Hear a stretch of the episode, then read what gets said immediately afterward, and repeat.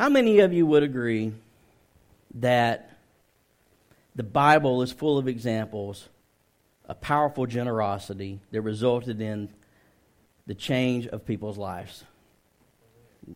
Cover to cover, yeah. How many of you would say that when you're generous, you love the way that you feel in your spirit when you see God use you to impact somebody's life through your generosity, whether it's money or it's time you give somebody or a talent that you have that you use to help somebody fixing a car, moving boxes in their house, something. The generosity of your life, the way that you give, you see that, Im- that impact in people's lives. It makes us feel awesome on the inside, you know, because we're able to share that love that we have inside of us in a, in a practical way and see it impact somebody's life. How many of you would say that your life has been benefited because of the generosity of someone else? Yeah.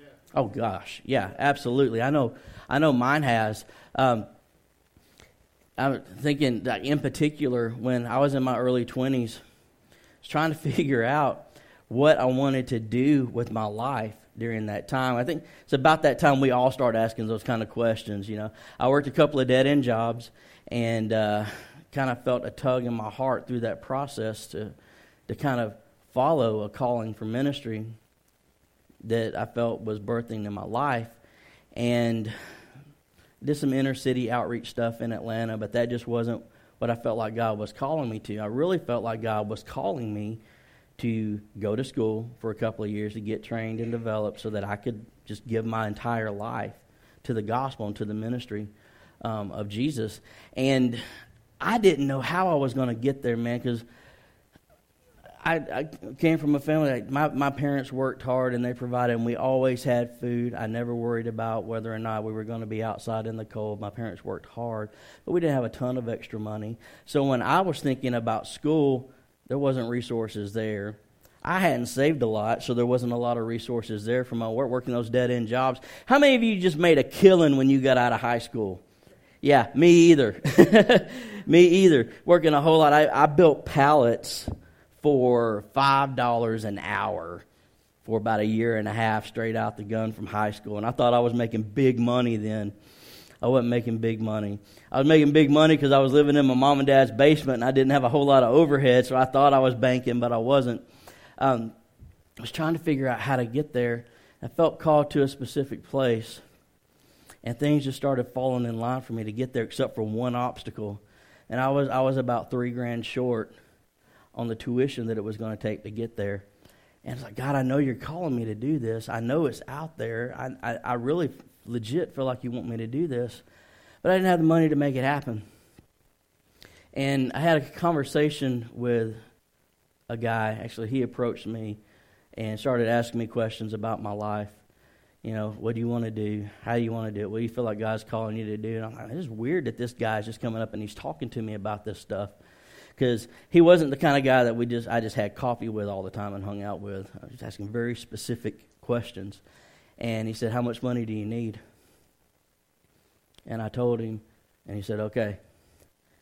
And he sat down and he wrote out a check right then and there. And he said, Here, you go do what God has called you to do. Blew me away and I, you know, when when somebody blesses you like that, you get all emotional and you're like, ah, I don't deserve this. Why in the world would you do something like this? And I asked the question, why are you doing this? And he said, Why would you even have to ask that question? You have a need. I have the resources. God's called us to be generous and to help each other. This is what I'm doing.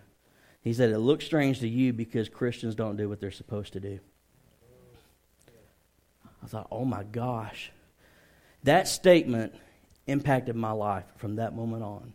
I look back on my whole approach to giving and generosity and helping other people. It changed from that moment, that catalyst in my life. Somebody's generosity and pouring into my life when I didn't ask for it. Honestly, I probably didn't deserve it. You know, it's just a free gift. Changed everything with me. I was able to go out to, to Texas for three, three and a half years and get some great ministry training, build some phenomenal relationships. That gift of generosity that helped me get training to do what God called me to do also led me to a place where I was going to make some great friendships with a guy named Mark Brewer. If you listen to this, Mark, I love you. Um, Scott Wilson, I love you too, dude. Uh, Ronnie Williams, a great pastor out in New Mexico. Dude, I tolerate the fact that you're an Oklahoma fan, but I love you too if you listen to this. Uh, great relationships and friendships. Um, Michelle Mondani, who's here this morning with her husband, would never have that relationship, that friendship with them if it hadn't been for that gift of generosity that someone showed to me.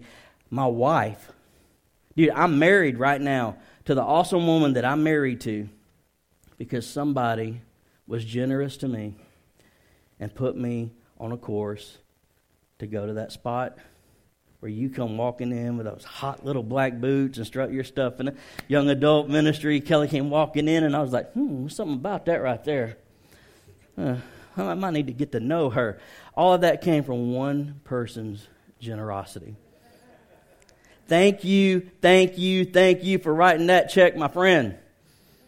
Thank you, thank you, thank you, thank you. I've got two kids now. and they're just most of the time they're awesome blessings to my life when they're not going crazy and acting like they're strung out on crack. But um,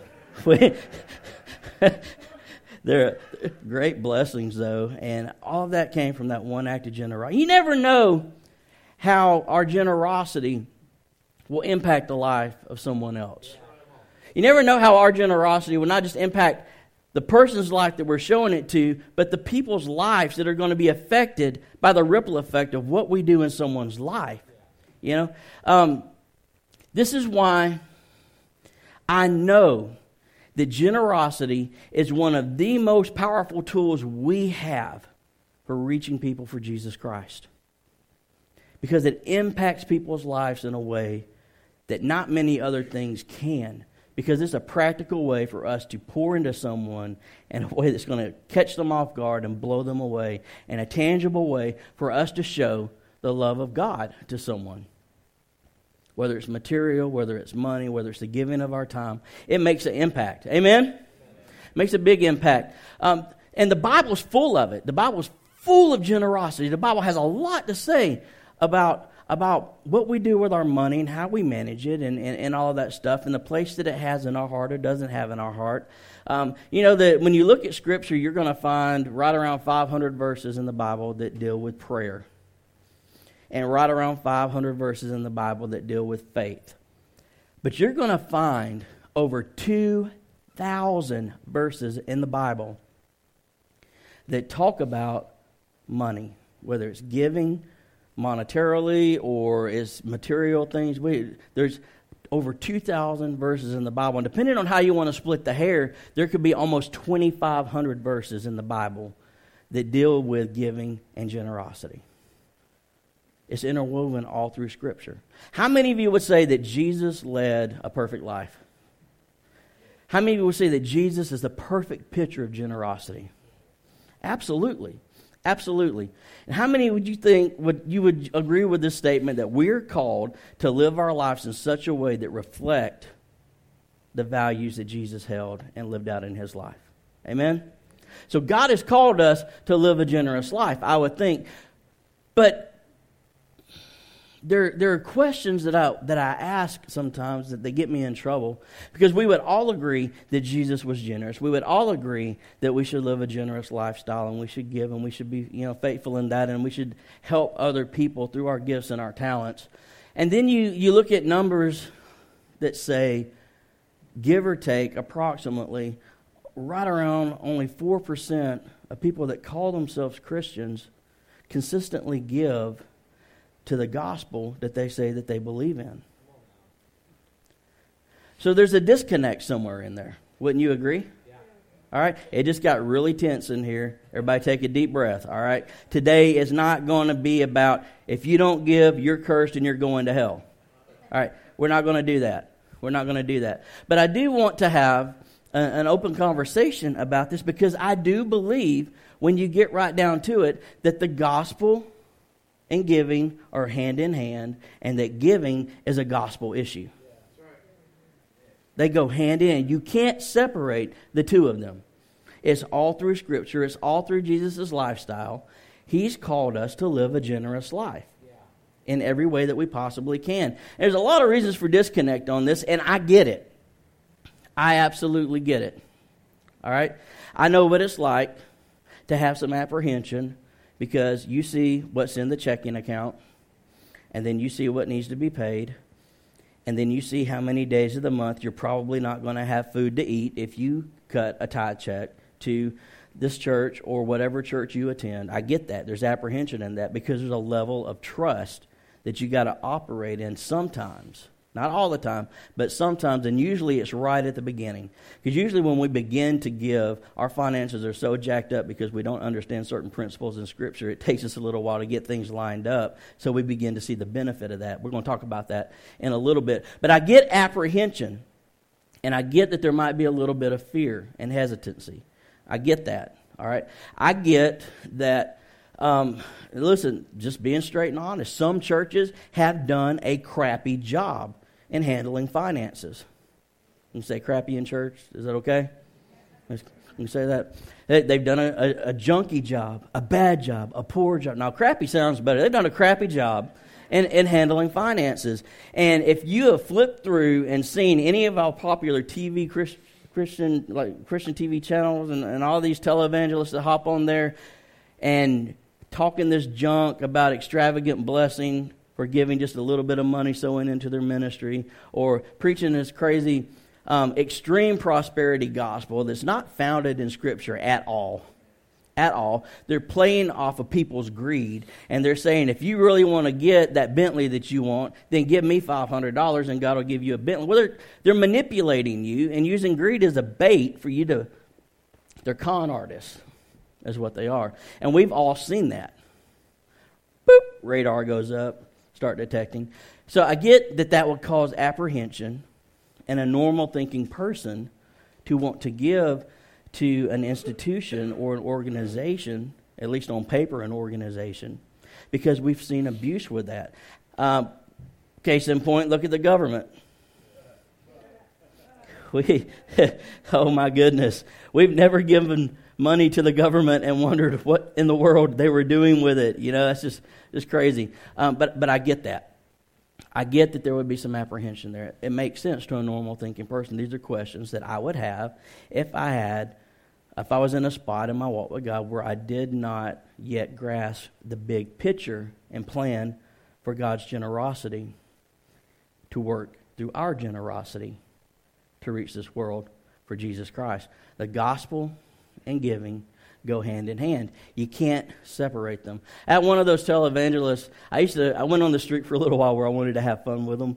So I would call in and talk, and then they would send me um, these little uh, prophecy letters and all this stuff, and you would read it and be like, "I really feel like God is speaking to you to." To have a right now kind of faith and to right now get up and write a check right now to my ministry, right now faith, you know, these crazy play on words that they have.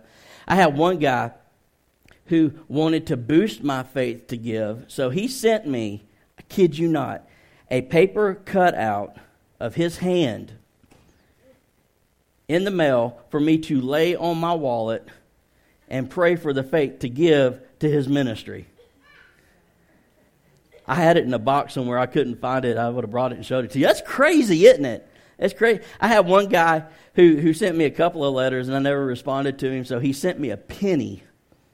He sent me a penny and he said, I'm going to sow this penny into your life and I want you to turn around and sow it back into my ministry. And then God's going to bless you with more. And when He blesses you with more, then you turn around and sow that money back into my ministry. One penny. You know what I did? I kept that joker. I kept it. I kept that penny. I actually made money off the con artist televangelist. It's a penny. That might as well be a big Super Bowl trophy, though. I feel like I got something off of that. Um, you can't separate the gospel from giving. In fact, if, if I think if the Bible was a sentence and Jesus was the subject of that sentence, the repeating verb of the entire Bible would be the word give. Give over and over and over again. You'd see it. John 3.16 puts it like this. Um, we all probably quote this. It says, For God so loved the world that he gave his one and only Son, that whoever believes in him should not perish, but have eternal life. God loved, He gave His only Son. It's amazing. God loves us so much that He gave His Son so that in showing God's love in our lives, we give to impact other people's lives. You can't separate the gospel and giving. Um, the Israelites really understood this. I want to talk to you about this for a little bit. I want to touch on three areas today on why, on why we should give, on why we should give in our lives. The first one is this because He's worthy. He's worthy. He's worthy. The Israelites understood this in the book of Exodus. Um, they had just come out of Egypt, and they were getting ready to build this temple.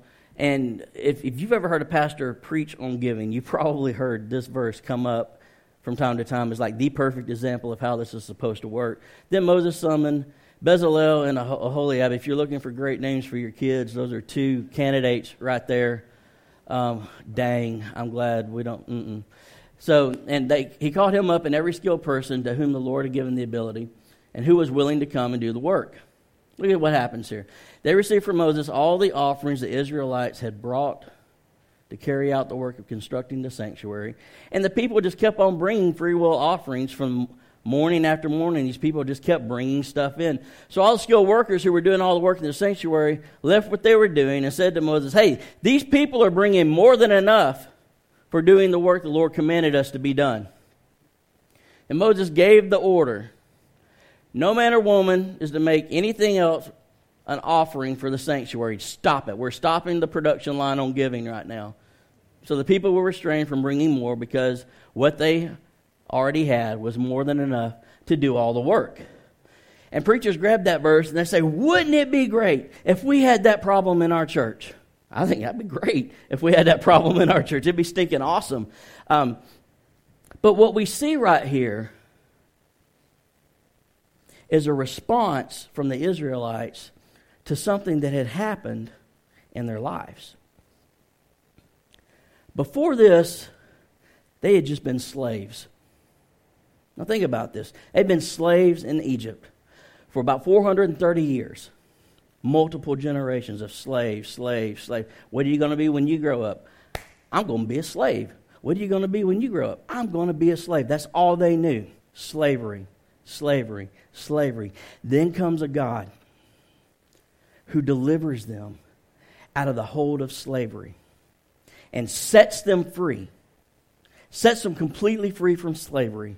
And they finally they finally, walking out of slavery, God says, Oh, yeah, by the way, when you walk out, go ahead and ask all the families that are around you, the Egyptian families, to just give you a whole bunch of stuff too, uh, to bless you, because I don't want you to leave without money to do something when you get where I'm, I'm sending you to go. So not only did the Israelites leave Egypt set free by God, they took like a gangster stash, like a pirate stash of cash and gold and all kinds of junk with them. These people were paying them to get out of their town. So they walked out rich. So now not only are they set free, but God's provided for them when they walked out of Egypt. This God who set them free, now they finally have an opportunity to give back to that God that set them free from slavery in their life. But they opened the bank. They poured out everything they could to the point where Moses had to say, guys, Guys, guys, it's enough. But they understood we wouldn't be where we are right now if it wasn't for the God that set us free. Are you kidding me? Yeah, I'll give to that. A God who set me free from slavery, a God who set me free from bondage, a God who provided for me to get to this place. I'll give him everything that I have. And that's what they were doing. Because he's worthy. Because he's worthy, guys. He's worthy. This is why we give to him. Because listen, we might not have been a slave in Egypt, but we were a slave to sin. We were caught up in bondage to sin. God has set us free from so much in our lives. So much in our lives. So giving back to him because of everything that he's given to us, oh my goodness. How much? How much can I do to show appreciation to the God that bled out and died so I wouldn't have to go to hell? What kind of check can I write? What kind of service can I do? How can I give to show my appreciation and somehow preach the gospel and move it forward by my giving and by my generosity? Are you kidding me? Where do I sign up? Because God's done so much in my life. I don't know what He's done in your life, but God has done so much in my life and brought me from so far, so far removed dying and depressed and going to hell. He's done so much for me. He's worthy. He's worthy of everything. So we get this wrong um, in, in church sometimes because when we think about getting saved, we think about how God transitioned us from a bad person to a good person. That's not what Scripture says at all. In Ephesians 2, it puts it like this it says that we were dead in our transgressions and sin. So God doesn't take a bad person and make him good. He takes a dead person and brings them to life again. Is there anybody in here this morning that was dead and God brought you to life? God restored you and did a work in you. Now tell me that the God that we serve is not worthy of a lifestyle of generosity. To show appreciation to Him for everything that He's done in our lives. This is what I know that a generous heart is always preceded by a thankful heart. A generous heart is always preceded by a thankful heart. This is why giving and the gospel go hand in hand. Because if you don't understand what you've been brought from, you can't show gratitude to the one who brought you out of it. All right? A lot of us have a disconnect with giving because we don't understand exactly what God's done in our lives or we don't appreciate it so much.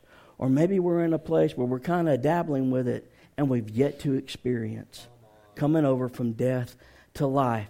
Because when God moves you from death to life, you can't help but get excited about what He's done in you. And you can't help but want to do anything you can possibly do to see other people experience that in their lives. You can't have gratitude. You can't have gratitude if you don't have thankfulness.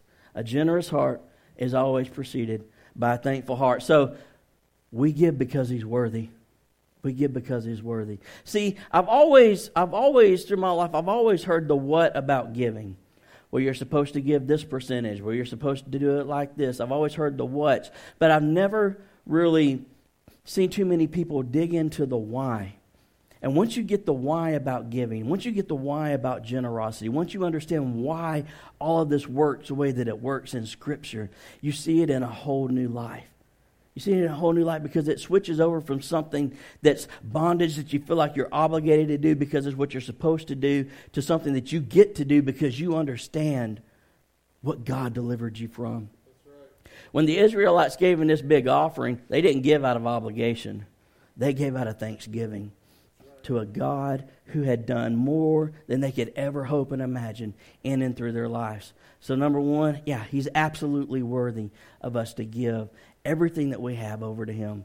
He's absolutely worthy of us to live a life of generosity. Whether we're giving time, whether we're giving our talents, whether we're giving our money, He's worthy of it all. The second thing is this is that He's able. Not only is He worthy, but number two is He's able. He's able. There's a verse in Scripture that I absolutely love. It set me free when I read it. It took so much pressure off of my life in Second Corinthians.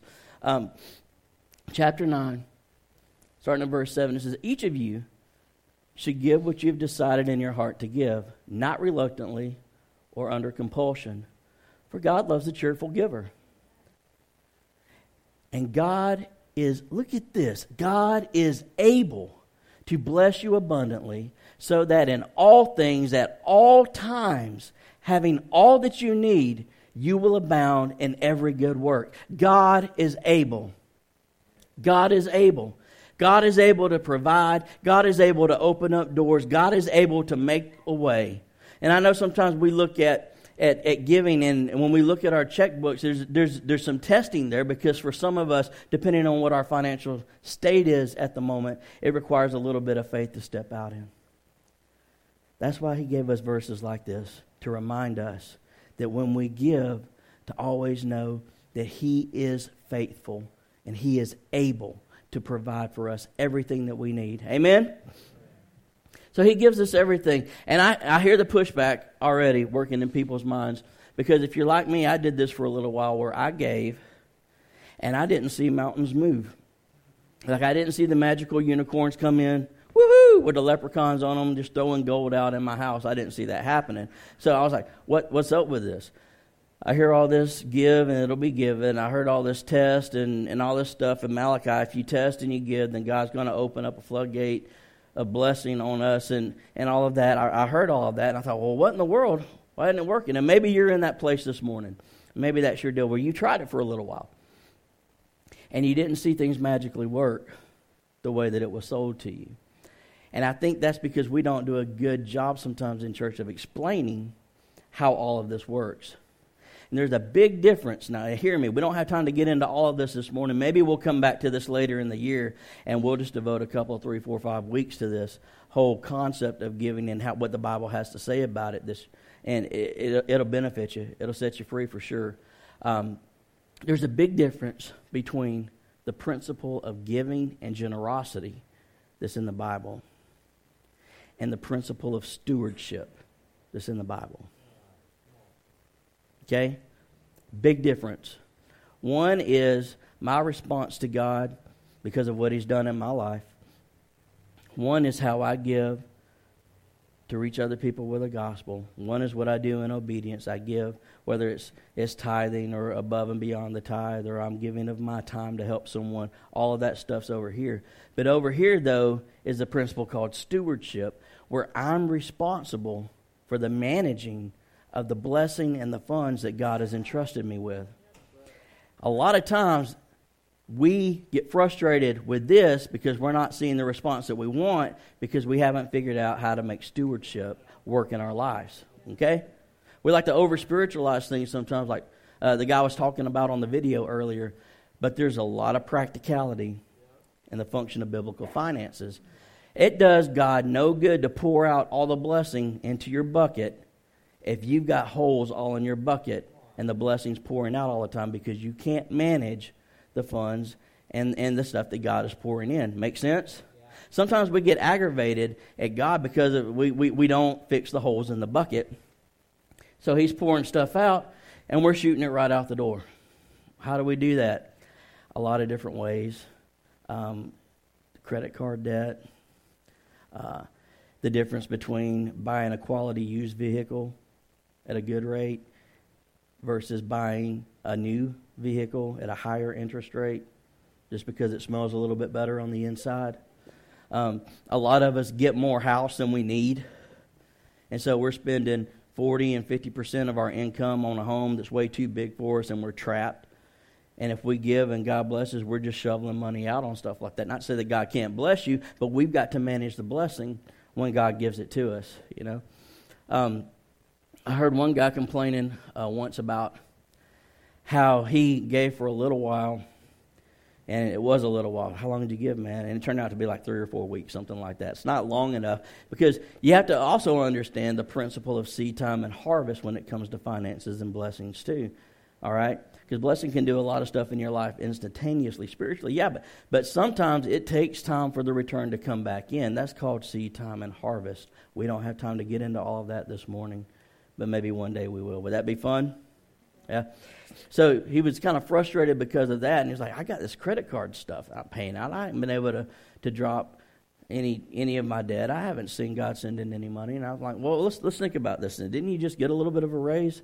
Yeah, he had actually gotten a raise, like not too long after he started giving, but he wasn't seeing the money come in. So we were sitting down figuring it out. So okay, what's the deal?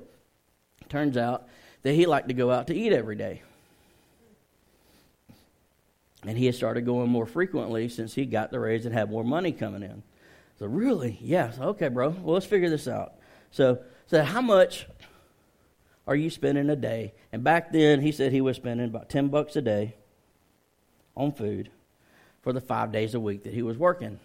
All right? Whether he grabbed breakfast on the way to work or if he was grabbing lunch while he was at work, whatever the deal was. About 10 bucks a day, give or take. I said, okay, 10 bucks a day that turns into 50 bucks a week. Got kind of quiet. Hmm. All right, so 50 bucks a week. Let's take that times 52 weeks in the year. Uh, yep. That's 50 times 52. Well, that suddenly magically became $2,600 that he was pouring out every year. I'm like, I wonder what $2,600 could have done to your credit card debt. I wonder what $2,600 could have done for a vacation. I wonder what 20. See, you got the extra stuff in, but you immediately started sending it back out. And you didn't properly manage the blessing that God was bringing in. So you're complaining about something that you created and blaming it on God. God brought it in, but you're spending it, and now you're complaining about your finances when you're the one creating the problem. And a lot of us sit there because we don't understand the difference between stewardship and generosity. Make sense? It's about as practical as it gets right there. And so I get pushed back on that sometimes. I get pushed back sometimes because people say, well, I don't know if I believe in that whole tithing stuff. That's just ridiculous for me to even think about giving 10% of something to the Lord. And I'm like, are you kidding me? Are you kidding me? I mean, honestly, not to be rude, but I'm like, where do you think all the stuff that you got came from? Well, I work for it. Okay, who gave you the help to work? Who gave you the, the strength to do it? Who gave you the ideas, the concepts for the business that you've got? Who, who if we believe everything good comes from the Lord, all the stuff that's benefiting your life came from Him. Don't take credit for something. Now, we got to go do the work. I get that. The Bible does say if you don't work, you don't. Yeah, so we got to do our part. But God provides the opportunities and the blessings that come with it. I did that. Uh, you went to do it, but God opened the doors. Guarantee you. Because if God started shutting the doors that He opened for you, I guarantee you, you feel the pressure like that and you notice the difference instantaneously. You know pretty fast. Um, I don't know about that tithing stuff. Let me just share something with you. All right. If there was just, there's tons of scripture in the Bible that deal with giving and tithing, okay? Old Testament and New. But if there was just one, there was just one that I could pick, I picked Matthew 23. And this is Jesus talking. And he's kind of going off on the Pharisees right now, which he loved to do. He said, Woe to you, teachers of the law and Pharisees, you hypocrites. Look at this. You give a tenth of your spices, mint, your dill, your cumin. You give a tenth of everything. He's talking about tithing. You guys tithe. But you've neglected the more important matters of the law justice, mercy, faithfulness. He's calling them out here. Look what Jesus said. He says, You should have practiced the latter without neglecting the former. In other words, Jesus said you should do both. Jesus, this is Jesus saying, Yeah, you should be tithing. And you should also be doing this other stuff too. If this was the only verse in Scripture that dealt with tithing, for me personally, I would still do it because this is Jesus. This is Jesus who's saying it. All right? Not Moses, not Paul, not, not James, not Peter. This is Jesus who's saying it. If this was the only verse in Scripture, I would still do it. I would still do it. Why? Because he's worthy. He's absolutely worthy. And I know that he's able to do more. He's able to do more with my 90% that's left over than I could with the full 100 every time. See, this is the lordship issue that Jesus deals with, the Bible deals with in our hearts, because Jesus knew the number one competitor for our heart was going to be our stuff. And he knew that we would never have the spiritual focus that we need to have if we did not put him first in our finances. We'd be chasing after our stuff. This is why Jesus looked at the people and he said, Hey, listen, um, you can't serve both God and money, not just cash, but the pursuit, the, the pursuit of material things. Both of them can't be on the throne of your heart. So, as a check to put that in place, he said, I want you to put me first, seek first my kingdom and my righteousness, and I will take care of all these other things that you're worried about. That's what he says. He's able. He's able. And, and a lot of times we have trouble understanding that. It, but I've, I've discovered through my ministry that how we give with our life is in direct proportion to how we see God. It's a gospel issue. It's a gospel issue. Giving and the gospel go hand in hand. Our giving reflects our perception of God and His ability to provide for us, His ability to take care of us. A lot of the disconnect, I'm not fussing, I'm getting to the why this morning. Just in this little brief time that we have, we're going to dig away all the stuff and the defenses, and we're just going to get right down to it, okay? People struggle with giving because of how they view God. They have a warped view of God. They don't understand the father heart of God that wants to take care of his children. And that's why people have struggled with generosity and giving, not just in a church or giving in an offering, but with their lives. Because, listen, they don't have the trust birthed out of their relationship with God to operate in. That's why most people don't do it.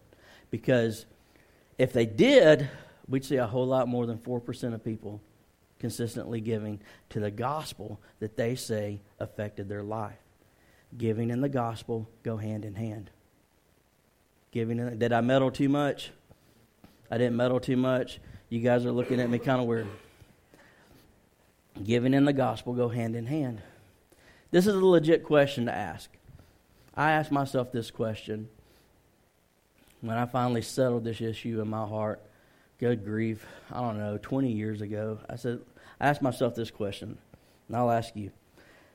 How in the world can we say we've trusted God with eternity, but not with giving? Now, that's not a slam you question. That's a, hey, let's think about this for a second question.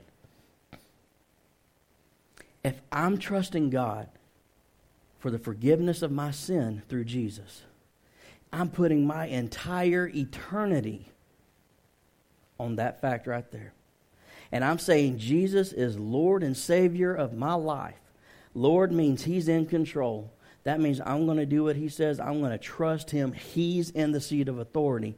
If, if I'm trusting God with my eternity, how can I say that I'm doing that if I'm not trusting Him with something as petty as giving?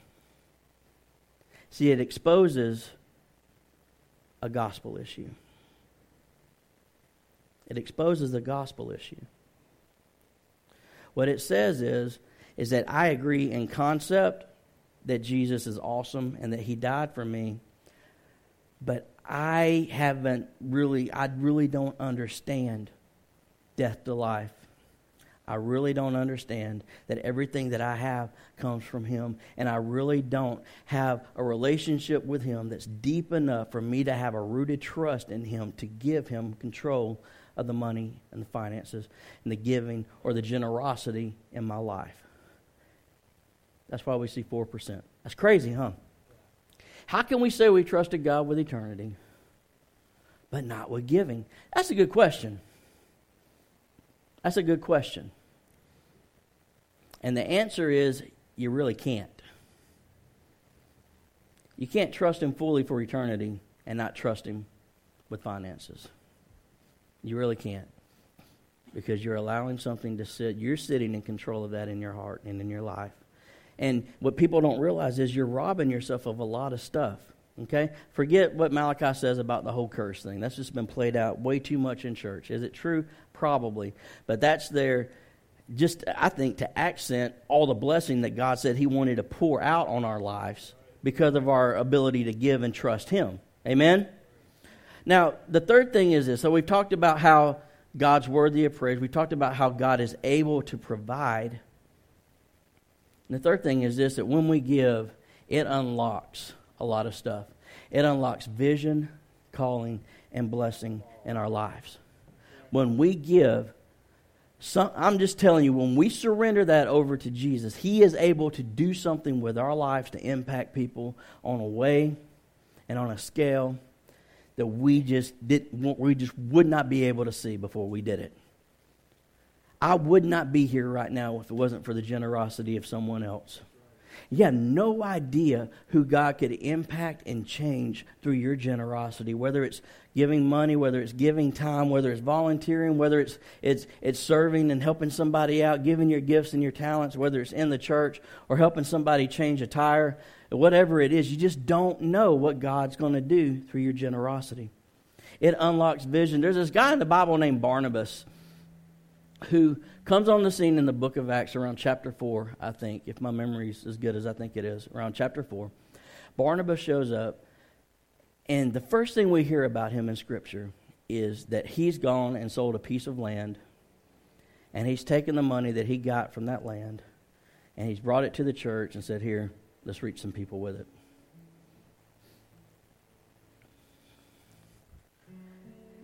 I'm probably taking a little bit of poetic license here with this. But in Scripture, the first thing we see Barnabas do is give. But after that, we see Barnabas in the middle of a whole lot of stuff in the Bible.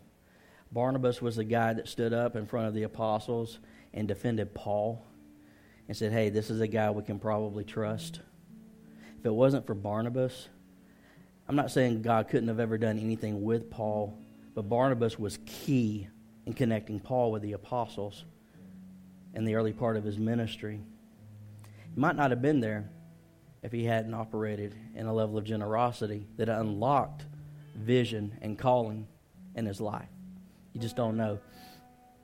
Barnabas is out preaching with Paul, doing all these missionary journeys. God's doing a lot of stuff through his life. Generosity.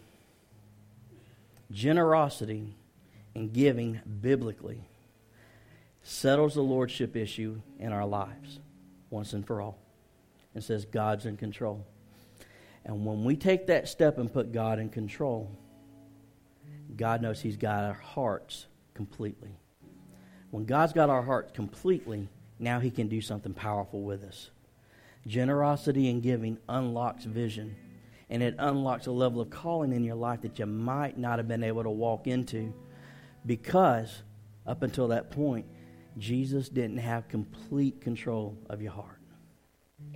I'll give him everything but. Everything but is still not complete. See what I'm saying? God wants all of us. He gave all of himself. All of himself. He wants all of us. He's worthy. He's able. When we give it, unlocks stuff in our lives. It unlocks a level of blessing because I'm telling you, once you operate in obedience to God's word, and you're operating correctly as far as stewardship goes in your life, the blessing stuff does play out in your life. It does. It doesn't mean that you get a $100,000 check in the mail. That'd be awesome. But it translates over into raises. It translates over into surprise blessings from others. It translates over into maybe your car doesn't break down as much. Maybe this, it translates over into practical, tangible things. That's in Scripture. That's not televangelist kind of stuff. That's in Scripture. That stuff happens. That's God's heart. He wants to do that. It unlocks all of that stuff. But it does things on an individual level, and it allows us to do things as a church. Because when you begin to operate in generosity, not just giving in an offering here. I'll say that again, okay? Not just giving in an offering here. People get hung up on that, and they always suspect a pastor's motives when, when they begin to talk about generosity and giving. Look, man, if you don't trust me, hear me when I say that. If you don't trust me, don't give to this church, give to a different church. Give to a different church, but give. All right? Now, I believe if God's called you here, you should give where God's called you. Amen? But look, if your trust issue is me, don't miss out on God's blessing in your life because you don't trust me. I hope we could have coffee and we could get you over that. But I'm saying that to say this I'm not after your money. All right? This isn't the guilt thing that sometimes pastors or, or, leaders throw at their people to see a 20% bump in the offering next week. This isn't it. I want to talk about the why this morning because when we understand the why that's behind all of this, it fixes a whole lot of stuff in our lives. I shouldn't have to guilt you into doing something that God wants to use to transform your life. You understand that? See how that works? So it's not about getting a bump in money. This is about this is about what we could do with it. Because individually, can you imagine how God could begin to use your life if we operated on a level of generosity that we hadn't before, if we wrote the extra money on the tip at the restaurant and bless the server, generosity, baby, it's right there. To put the money in the envelope and give it to somebody that you know is struggling just because, generosity blesses their life. You never know what God can do with something like that in a person's life. And, and really, you never know what God can do in your life and in your heart when you begin to trust Him and operate that way. Because I'll tell you this, it's addictive. When you begin to see what God does through you to somebody, and to, to just to change their, their life, to minister to them in a moment through generosity, man, it impacts you. You're never the same again. It, it's as close as we can get on this earth to reflecting the heart of God because the gospel is all about giving. And God said that if you step out and you trust me and you live a life of generosity, I'm going to pour it right back into you because now you got it. Now you got it. Now I know I got a funnel out there that I can pour my blessing through to see lives impacted and changed. How many people are out there that you can lead to the Lord just by being a generous person and giving your time, your gifts, your talents, and your money to bless their lives? Think about us as a church. I mean, imagine if we all if we all stepped out and trusted God and gave the way that He wants us to in our offerings here, can you imagine the impact that our church could have in the lives of people? Could you imagine the families we could reach? Could you imagine the students that we could put on just a straight course with a relationship with God? Could you imagine could you imagine how we could support other ministries in the area like the Pregnancy Resource Center? They're just reaching people right now with the gospel. I would pour a million dollars a week into that ministry because it's so beneficial. You imagine what we could do? You imagine how many churches we could build? How many churches we could plant? How many missionary trips we could take? Because when we operate in obedience to what God wants us to do, it changes everything. It changes everything. I would love for Life Point Church to be a church that helps churches get started. I would love for Life Point Church to be a church that could write a check to a struggling church and say, You got the vision, you got the passion, but your vision and your passion are just a little bit ahead of the money. We want to bridge the gap and help you tear this world up for Jesus Christ. That'd be awesome. How many homes could we build for families that are in need? Think about that. How many times could we buy groceries for a single mom that is just working her brains out, trying to make ends meet, and is still coming up short? Who's loving God and giving. Wouldn't it be awesome for Life Point Church to be able to write a check and say, Here, God bless you, no strings attached. We just want to be generous and take some pressure off of you in a time of need. There's so much we could do. There's so much we could do as a church so many ministries we could birth. There's so many outreaches that we could do as a church if we all gave and we all gave with vision. Why? Not so we can do stuff, not so the church could have more money, but we've got we've got to tear down the mental barrier right here, right here that psychs us out from freely giving to our God. Why? Because he's worthy. Because he's brought us from death to life because He's able to provide for us when we step out and trust Him. And when we do that, then that unlocks a whole new level of vision, a whole new level of calling, and a whole new level, a whole new level of what we could do for reaching this world for Jesus. Amen. Last thought is this because you can't separate you can't separate the gospel and the lifestyle of generosity and giving you just can't do it can't separate them. They are all in one. Because the gospel in itself is a gift to us. Make sense? So if you're wondering why give, this is a good why. It's a good why. Because giving and the gospel go hand in hand. When we understand the gospel the way God just put it out there, it changes us on the inside and we want to give back to that God. And when we give back to that God, we're able to take the gospel we say we will believe in and get it out to the people that so desperately need it. See, it's not about whether or not you keep your 20 bucks because you need to eat it. It's, it's about what God can do with that obedience and what God can do with that $20 to reach and impact somebody's life that might go to hell. What right? This is just cutting right to the heart of it. If God's done so much in us and asked for so little from us, what right do we have to hold on to this little bit and deny God the opportunity to reach so many people because we don't feel comfortable enough to trust Him? Now, think about it. The God who gave everything for us called us to live a life of generosity and giving, to set us free, to bless us, but more importantly, to impact the lives of other people. Amen? Stand to your feet as we close this morning.